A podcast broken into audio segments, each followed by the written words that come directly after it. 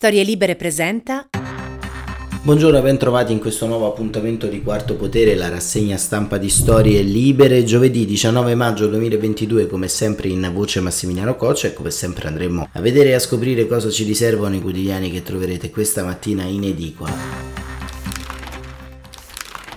Attenzione puntata sul eh, Finlandia e Svezia, i nuovi partner NATO e proprio la Finlandia è stata oggetto della giornata politica di ieri perché la sua prima ministro Sanna Marin è stata eh, ricevuta dal presidente del Consiglio Mario Draghi il quale si è impegnato non solo nel sostenere l'entrata del paese scandinavo all'interno eh, dell'Alleanza Atlantica, ma ha ribadito l'impegno del nostro paese nel rifornimento delle armi e nella logistica per Kiev. Ma vediamo subito le prime pagine. Il Corriere della Sera titola Finlandia subito nella Nato e la Repubblica invece sposta l'attenzione sul un piano per la tregua, il documento che l'Italia avrebbe presentato all'ONU con un piano per la tregua in cinque tappe. E la stampa nella Nato per difendere la pace, una dichiarazione ovviamente di Sanna Mari e libero il contrappasso Craxi affonda i 5 Stelle.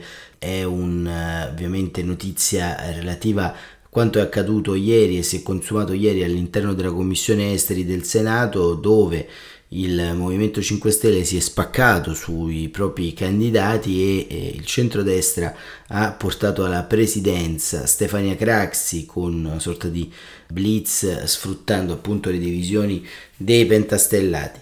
E il Fatto Quotidiano anche apre su questa vicenda. Se ti chiami Craxi puoi essere putiniana la verità manca il grano riparte l'invasione. Ancora vediamo il resto del Carlino che titola Conte minaccia addio maggioranza, il tempo Conte non ne azzecca una. E il messaggero l'Europa spinge sul nucleare, la questione energetica ancora tiene banco ovviamente rispetto a quanto sta accadendo in Russia, il sole 24 ore extra profitti, la protesta delle imprese, e il riformista Craxi fa saltare il banco per Conte e Caporetto, maggioranza a rischio. Il mattino energia gli aiuti all'Unione Europea, più carbone e nucleare. E sul taglio di eh, sinistra il caso Craxi debacle 5 Stelle il governo ora rischia e domani l'Unione Europea più che alla pace adesso pensa a quanto armarsi. E la notizia Renzi vota con le destre la maggioranza di prima non c'è più Draghi però si tiene stretta la poltrona e il manifesto titola Lentagonia con una foto dei militari che escono pian piano dall'acciaieria Avzostal, ce ne sono ancora mille dentro ma non vogliono uscire, sono i comandanti, gli irriducibili del battaglione, vedremo come finirà anche questa sorta di evacuazione che è in parte una resa temporanea per permettere che appunto l'Abzostal non diventi una sorta di eh, cimitero di ferro e il foglio Putin si porta la guerra dentro casa il dubbio così la riforma ha colpito i PM e diviso noi toghe e questo invece è un'intervista di Eugenio Albamonte sul dubbio appunto che come sapete è un giornale del Consiglio Nazionale Forense si occupa prevalentemente di temi relativi alla giustizia e all'avvocatura. A venire l'Unione Europea cerca nuova energia e ancora il quotidiano del sud dell'Europa non può partorire un topolino. E poi la notizia è passata un po' in sordina diciamo sulle prime pagine dei giornali ma comunque molto importante in cui Putin caccia i diplomatici. Questo è diciamo un po' il resoconto delle prime pagine, ma vogliamo iniziare dal foglio perché c'è una riflessione molto molto interessante di Adriano Sofri sul eh, foglio perché in questi giorni devo dire anche un certo fastidio è diventata via via polarizzante in senso negativo e soprattutto esclusivamente in Italia intendiamoci la figura di Vladimir Zelensky. E diciamo Ognuno dice un po' a Zelensky quello che deve fare, come comunicare in eh, pubblico, a chi rivolgersi, se è giusto o no che vada all'interno dei vari festival. C'è addirittura chi chiede il contraddittorio per queste sue, come dire, questi suoi appelli al mondo libero di sostegno all'Ucraina e Adriano Sofri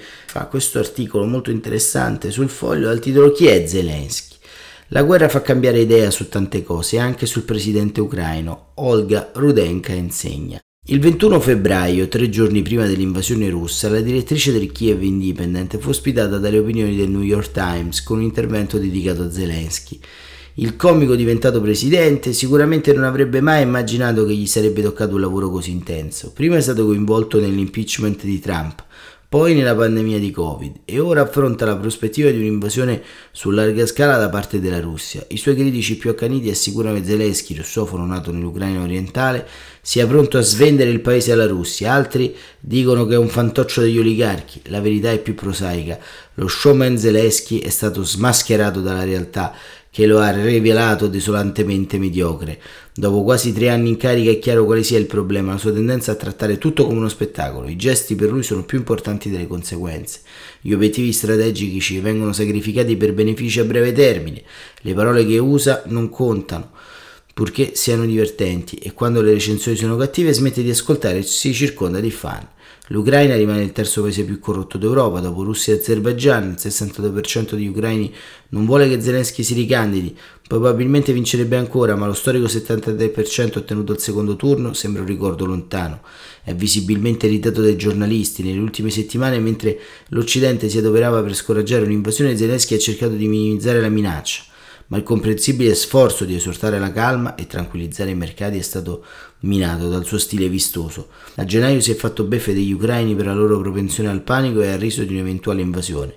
Il giorno dopo ha affermato che la Russia avrebbe potuto invadere Kharkiv, la seconda città dell'Ucraina, invece di essere confortato il paese era confuso. Non c'è da stupirsi che il 53% degli ucraini pensi che Zelensky non sarà in grado di difendere il paese in caso di invasione. Tuttavia lo stravagante comportamento di Zelensky nasconde una verità non ha alternative valide. Da un lato qualsiasi concessione dalla Russia, in particolare al conflitto dell'Ucraina orientale, porterebbe centinaia di migliaia di persone in piazza, minacciando di far rifare la fine di Viktor Yanukovych, il presidente rovesciato dalla rivoluzione del 2014. Qualsiasi mossa decisa contro la Russia invece rischia di dare al Cremlino il pretesto per un'invasione mortale.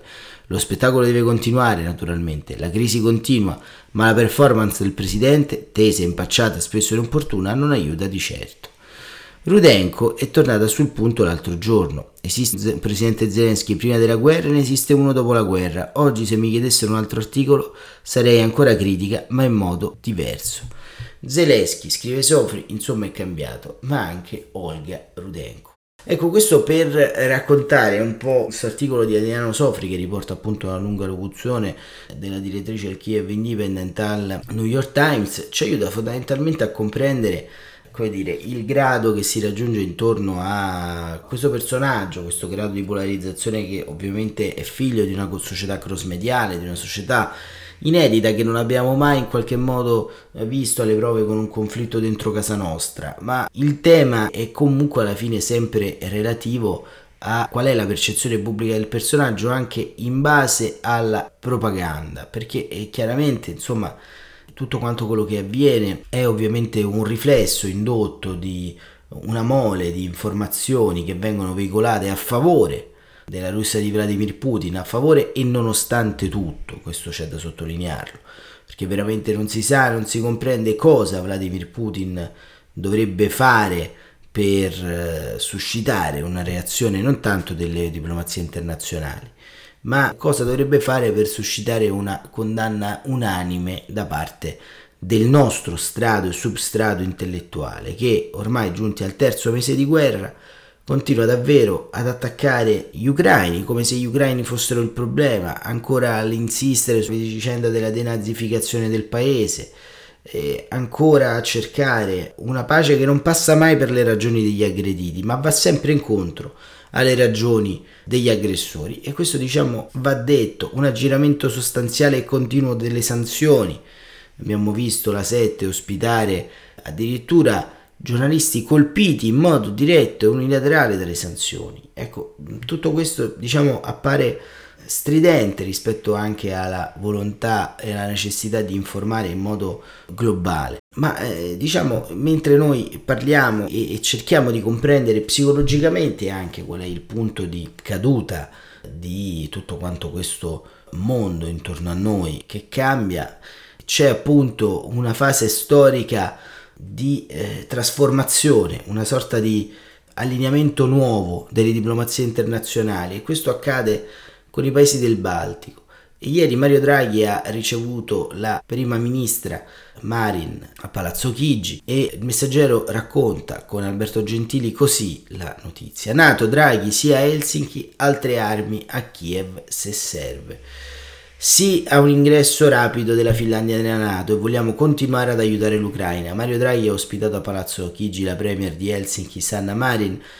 Vogliamo aiutare l'Ucraina a difendersi, lo abbiamo fatto in passato e continueremo a farlo. Mario Draghi nel giorno in cui l'Italia dice formalmente sì all'ingresso della Finlandia nella Nato ospitando a Palazzo Chigi la premier di Helsinki, Sanna Marin, manda un segnale a Giuseppe Conte e a Matteo Salvini. Della serie inutile continuare la sceneggiata contro l'invio di armamenti a Kiev. Ho mandato del Parlamento e andrò avanti, se serve, fino al 31 dicembre, perché così ha deciso l'Unione Europea e l'Italia è un membro leale.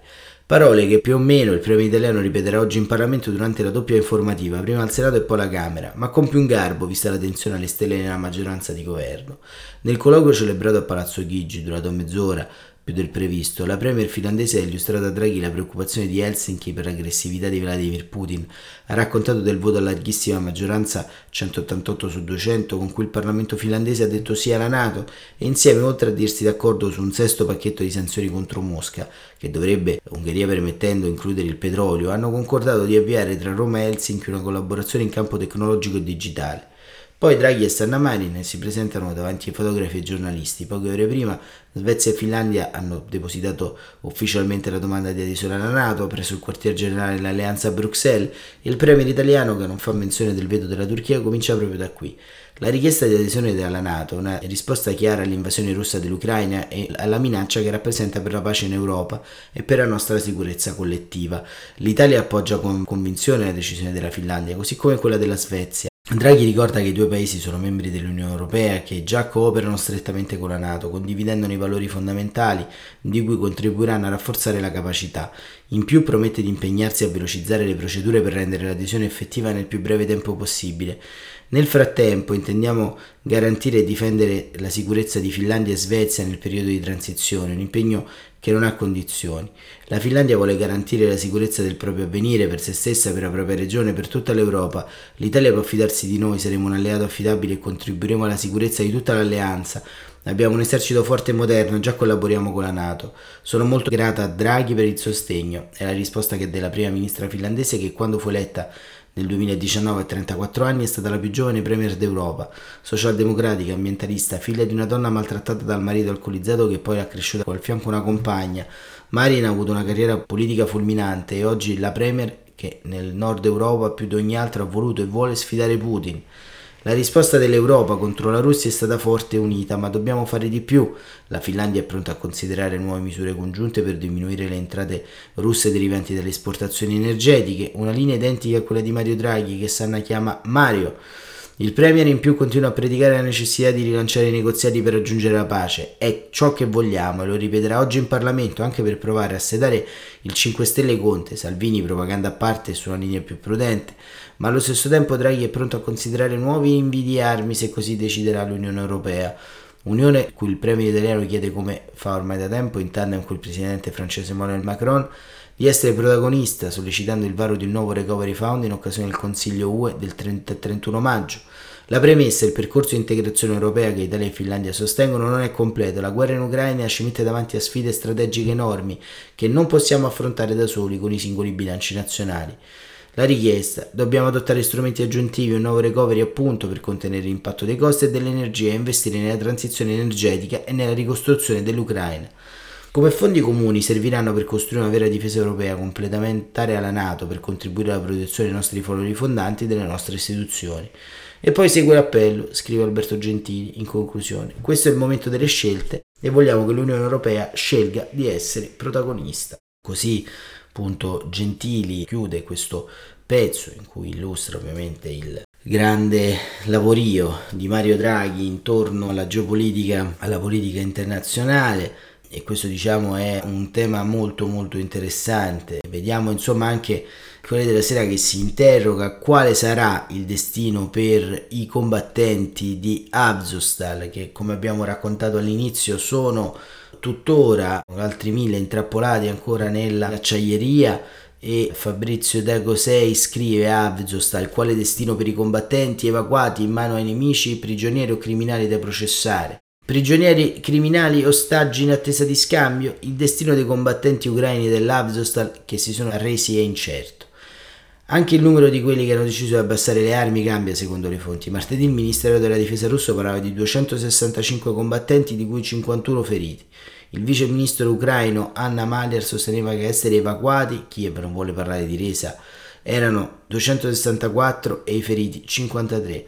Ieri il ministero russo ha detto che il totale è salito a 9,59, ma alcune fonti dei comandanti sono ancora serragliati nelle viscere del complesso siderurgico con 2000 combattenti che non si arrenderanno. Il grosso dei prigionieri è stato portato con autobus nella Repubblica di Donetsk a Elenkova, in ucraino Olenivka, uno dei villaggi più pesantemente bombardato dagli ucraini fin dall'inizio del conflitto del 2014. Lì ci sarebbe un penitenziario capace di ospitare fino a 3.000 reclusi. Alcuni dei prigionieri sarebbero invece arrivati a Tangorog e anche a Rostov sul Don, i feriti all'ospedale Novoazovsk, sempre nella Repubblica di Donetsk.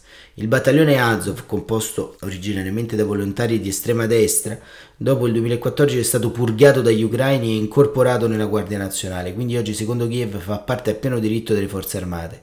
Ma i russi come lo considerano? Per il momento non è inserito nell'elenco dei gruppi estremistici o terroristici. Il 26 però una seduta della Corte Suprema dovrà pronunciarsi e decidere se mettere Azov nella lista dei terroristi. Per i partecipanti a queste organizzazioni sono previste lunghe pene detentive e per gli organizzatori l'ergastolo. E la questione più spinosa invece riguarda la domanda se considerarli prigionieri o criminali. Il portavoce del Cremlino Peskov ha specificato che i militari catturati saranno trattati in conformità alle leggi internazionali e Mosca ha firmato la Convenzione di Ginevra. Per i separatisti, quelli dell'Azov, non sono militari ma criminali, in Russia il dibattito è aperto e varie personalità come lo speaker della Duna Volodin affermano che i criminali nazisti non devono essere scambiati come i prigionieri di guerra russi. Ci sono poi proposte di ripristinare per l'occasione la pena di morte. Mikhail Ignatov, esperto criminologo, sostiene che i prigionieri saranno portati in diverse regioni per non farli rimanere assieme. Non escludo che i peggiori banditi saranno trasferiti a Mosca. Dovranno essere interrogati separatamente, si dovranno raccogliere le testimonianze delle vittime. Insomma, a suo avviso sono tutti destinati a essere processati. Secondo le leggi della Repubblica di Donetsk, visto che i presunti crimini sarebbero stati compiuti lì, dello stesso avviso il presidente della Commissione Affari Costituzionali del Consiglio della Federazione Andrei Kilash del 2014 la Repubblica ha introdotto la pena di morte, anche se solo per alcuni casi particolari, tradimento, spionaggio, assassinio di leader politici. L'Ucraina vuole che i suoi eroi dell'Azovstal tornino a casa in cambio di soldati russi catturati, ma sembra che per ora Mosca non sia interessata Visto che Kiev ha già messo alla sbarra un soldato russo accusato di crimini di guerra, il Cremlino probabilmente vuole organizzare un grande show per denunciare quello che sarebbe stato fatto dal 2014 e poi dall'inizio dell'operazione militare speciale contro gli abitanti delle repubbliche indipendentiste. È però possibile che in un secondo tempo, magari dopo pesanti e clamorose condanne, i prigionieri vengano scambiati, come nella migliore tradizione della guerra fredda. E così Fabrizio Dragosei ci fa un punto della situazione su questa vicenda, che è una vicenda molto molto interessante rispetto a quello che appunto avviene e che si consuma all'interno diciamo di uno scenario di guerra e questo diciamo è un tema a mio avviso interessante per comprendere anche su quale scacchiere del piano del diritto internazionale si muove il governo di Vladimir Putin. Questo diciamo sarà sicuramente un tema molto molto importante.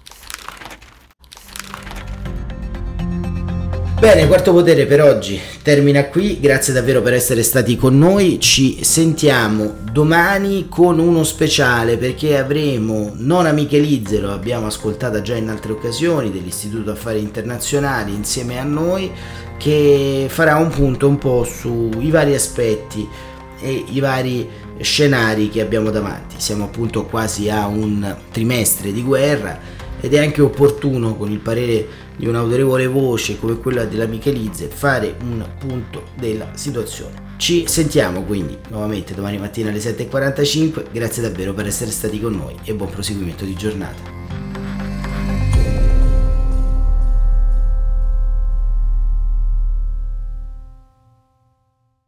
Una produzione storielibere.fm di Gianandrea Cerone e Rossana De Michele. Coordinamento editoriale Guido Guenci.